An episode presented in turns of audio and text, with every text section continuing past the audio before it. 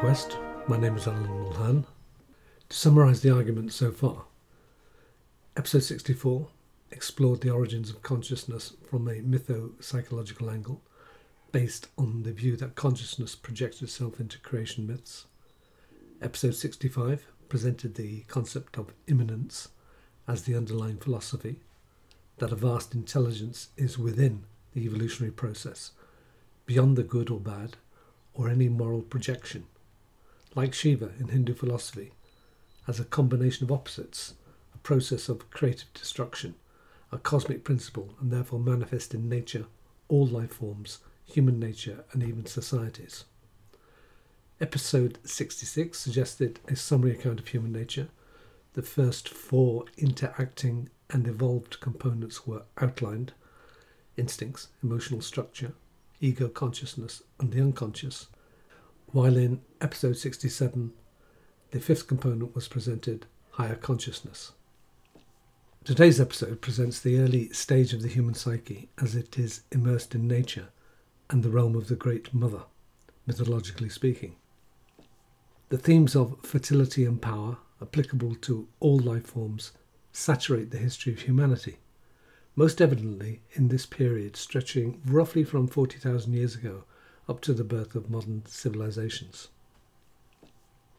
While Homo sapiens evolved over 200,000 years ago, with a brain the size and shape of contemporary humans, it was not until around 50,000 years ago that truly modern human beings emerged, as evidenced by the Great Leap Forward, as it is called, in tools, weapons, and domestic artifacts at that time. A little later, after 40,000 years ago, there is the astounding evidence of the cave paintings discovered in Spain and France.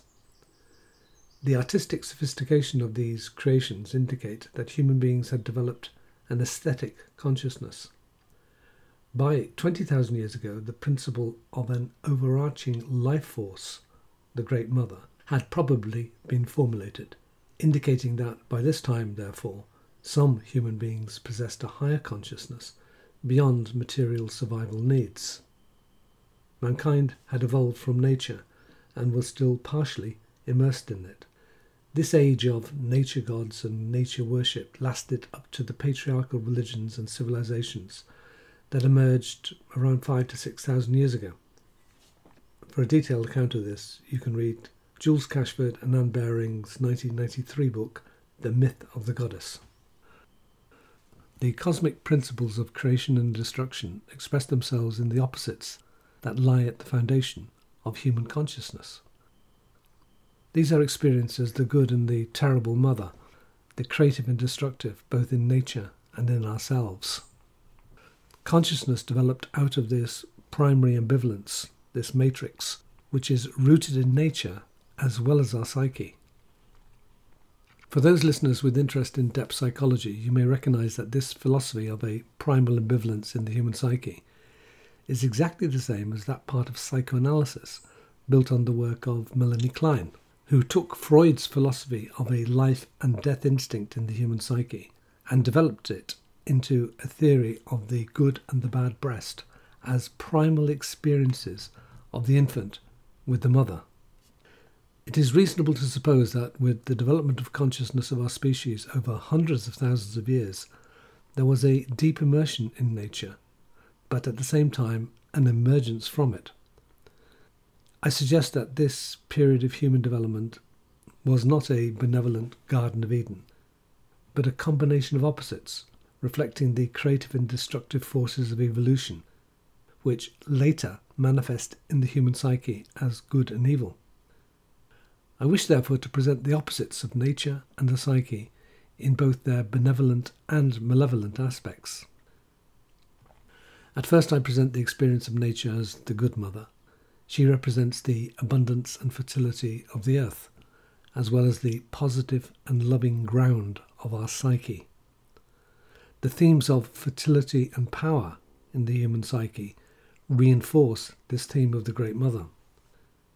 In the next episode, I present the opposite principle the destructive mother, malevolent nature, the harsh struggle for existence, the necessity of aggression and killing instincts, and the awareness of death.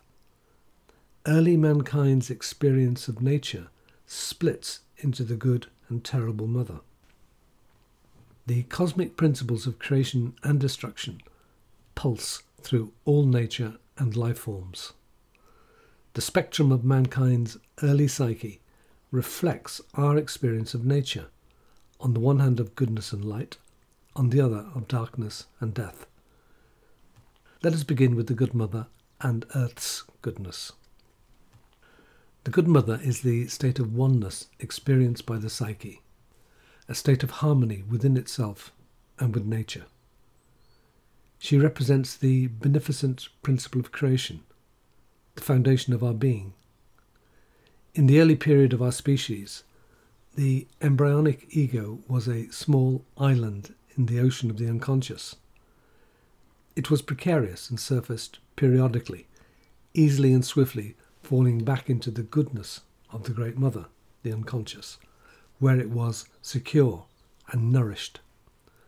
Psychologically, this state in early infancy is a foundation for health and the capacity to love. When disturbed, non existent, or traumatized, then damage ensues. When enjoyed, a sense of confidence, happiness, and security develop. It is the psychological foundation for development. In the early history of mankind, the world was partially experienced as the good mother, loving, abundant, and fruitful in a state of continual rebirth. The ancestors of mankind, hominids and early humans, were at first totally immersed in nature.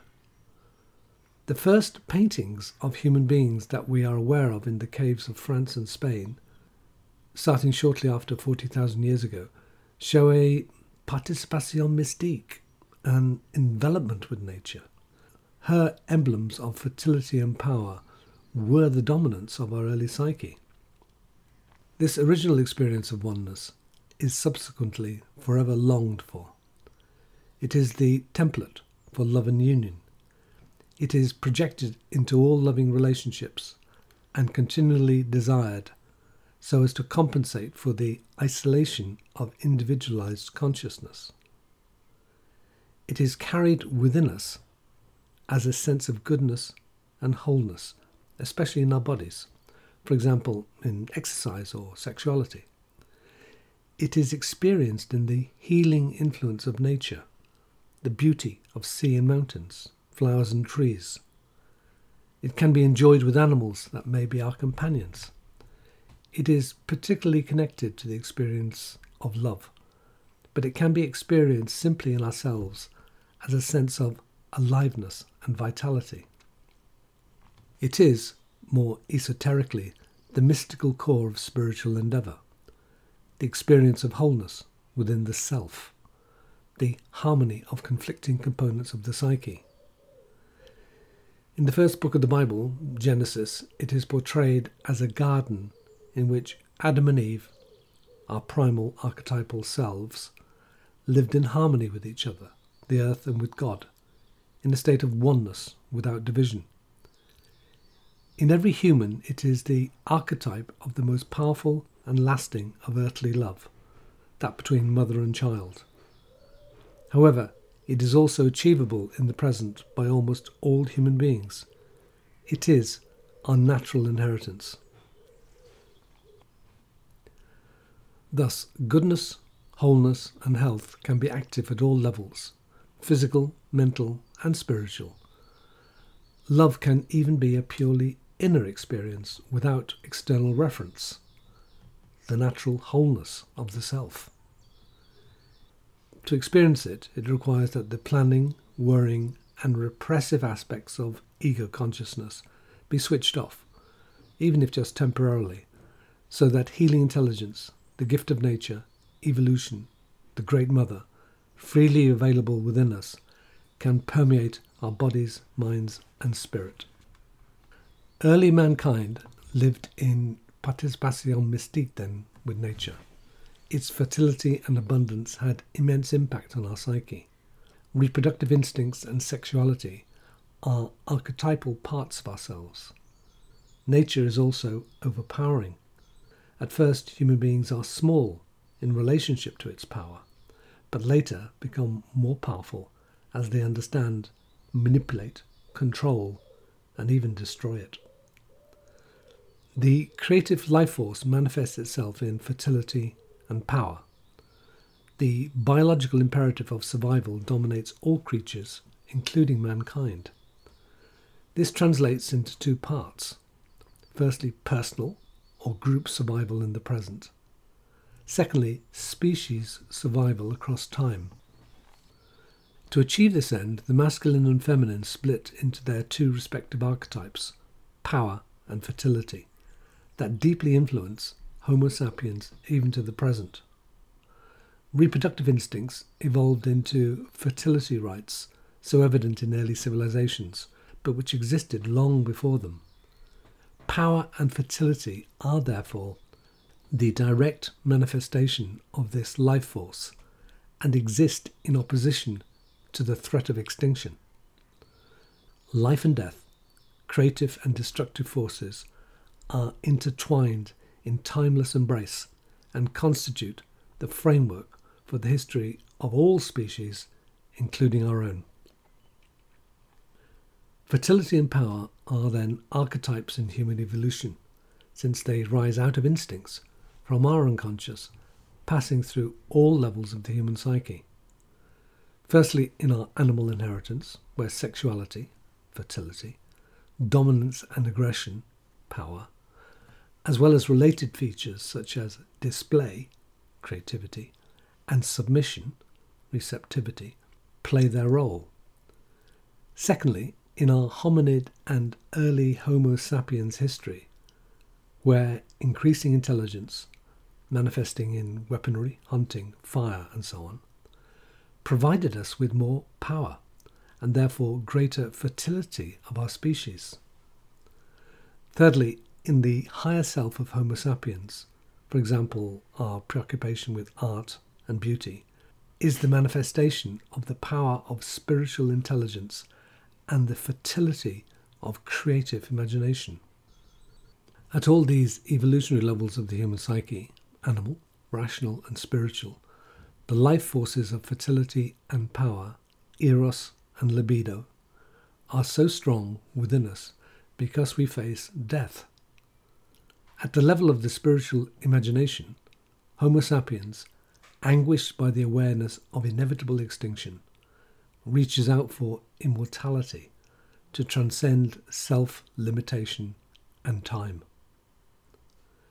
Early mankind, the creators of beauty, even left handprints on the Paleolithic cave walls, possibly the earliest marks of individuality and spiritual consciousness on the planet. Art and beauty are our healing response to the anguish of death. Humankind, throughout most of its history, has been obsessed with fertility and power in their many manifestations. It is easier to see in early humanity, but contemporary fascination with wealth, consumption, sexuality, and narcissistic celebrity worship are just some examples of our endless subservience to these dominants of fertility and power.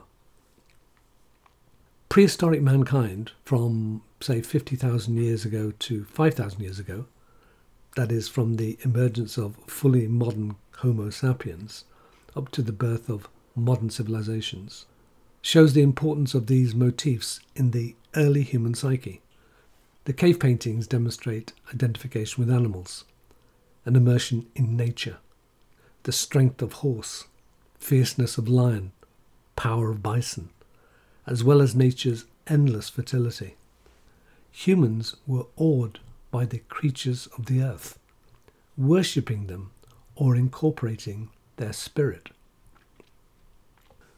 The first cave paintings, at around 40 to 30,000 years ago, do not display divine figures or even symbols. It's as if early humans stare out, visually entranced by the magnificence of the creatures they faced. The longer one looks at these animals on the cave walls, the more one absorbs what the artists felt the animal's power, magnificence, beauty, and fertility.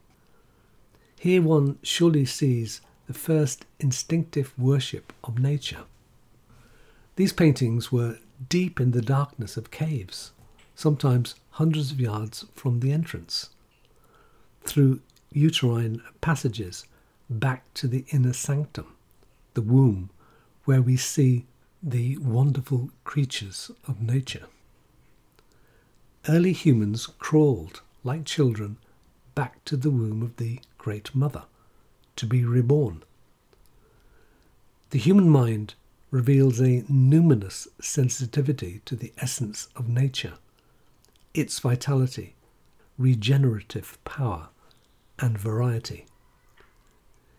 In celebrating power and fertility, Homo sapiens rejoices in animal and natural being. Fertility worship, as this was to develop into, is the celebration of the power of nature and the awe of sexuality. It is our earliest dependency, the foundation of our love of the earth, and what was later to become the awareness and worship of the Great Mother. This layer of the collective unconscious lies at a foundational level in the human psyche. The most obvious ways it is experienced is in sexuality, where the instinctual forces of power and submission, display and creativity, entrapment and conquest, delight and consumption are the route to the most intense pleasure and orgiastic release.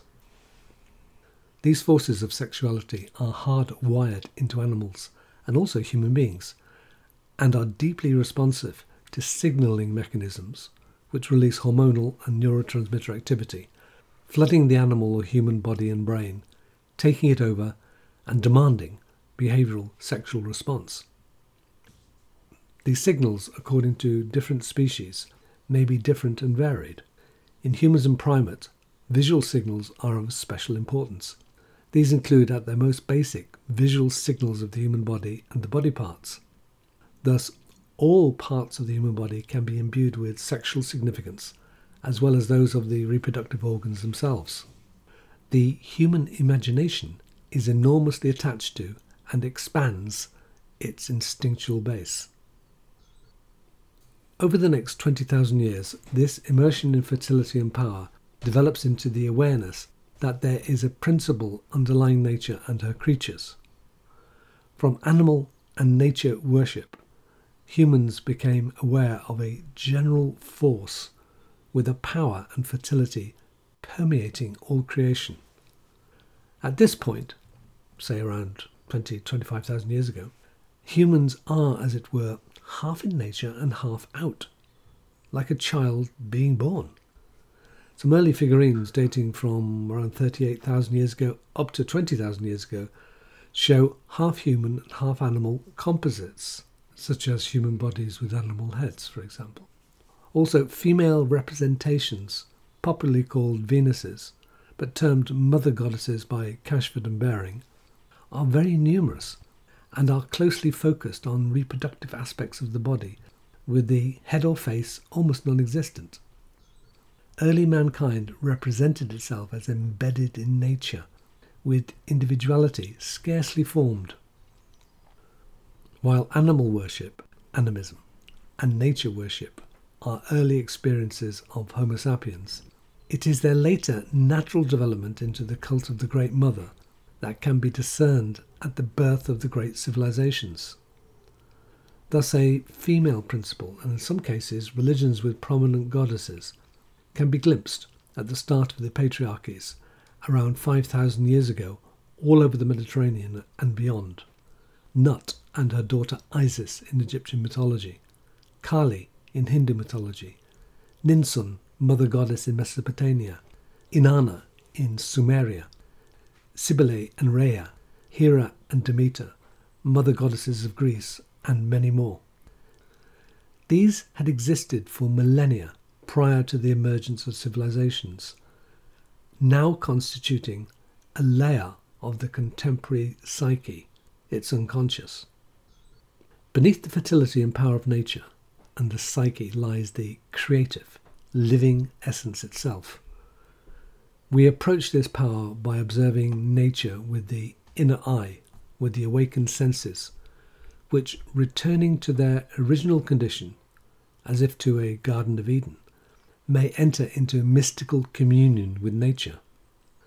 For this to happen, the ego, the repressive and filtering apparatus that enwraps the mind in the mantle of consciousness, must be suspended. As Blake commented, quote, if the doors of perception were cleansed, everything would appear to man as it is, infinite. For man has closed himself up till he sees all things through narrow chinks of his cavern. Unquote. That's from Blake's The Marriage of Heaven and Hell. This opening of the doors of perception, a freeing of our vision, may be experienced as a miraculous participation in nature, the dissolving of the egoic boundaries that determine but limit our consciousness. Despite all of this fertility and power of nature, the endless creation of the Great Mother, and early mankind's worship of her there is an enigma at the heart of this experience that of Homo sapiens. The fertility, power, beauty, and luminosity that we see in nature are partly a projection of the creativity of our own psyche, which is part of nature. We also are children of the Great Mother, yet we are different from all else. Mankind cannot be totally immersed in nature as soon as there is an observing eye a separating intelligence, an ego consciousness, which has differentiated sufficiently to be awed, yet observe and represent. The great early works of art, let's call them, on the Paleolithic cave walls are at the early stages of the differentiation of the psyche out of its matrix, a consciousness which is small in relationship to the immensity of the unconscious and nature. Yet, this creature of nature, early worshipper of the Great Mother and her fertility, is destined to attack her with profound, perhaps fatal consequences for the human species. One of the great figures of this early period, around 20 to 25,000 years ago, is called the goddess of Laussel, L A U S S E L. I feel sure that you would enjoy looking at this figure if you search for it in your search engine. It is a figurine, 1.5 feet high, a limestone bas relief painted with red ochre. She holds and looks to the horn of cornucopia with 13 notches upon it, which are symbols of the phases of the moon and the menstrual cycle. The absence of facial features, the hand on the womb, the prominence of breasts and vulva indicate an immersion in sexuality, reproduction, and fertility, while the horn points to the transpersonal nature of the Great Mother.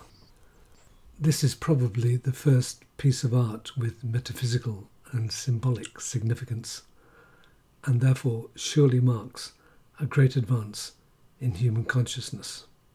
It points to an identity between the fertility and life force within the human being and that of the lunar cycle, which through its waxing and waning, its disappearance and return, is a symbol of rebirth. There once a mighty goddess lived, she dwelt in earth and sky. Of nature's life she is the source, she bears us till we die. She holds the horn of plenty, her hand is on the womb. All creation passes here as phases of the moon.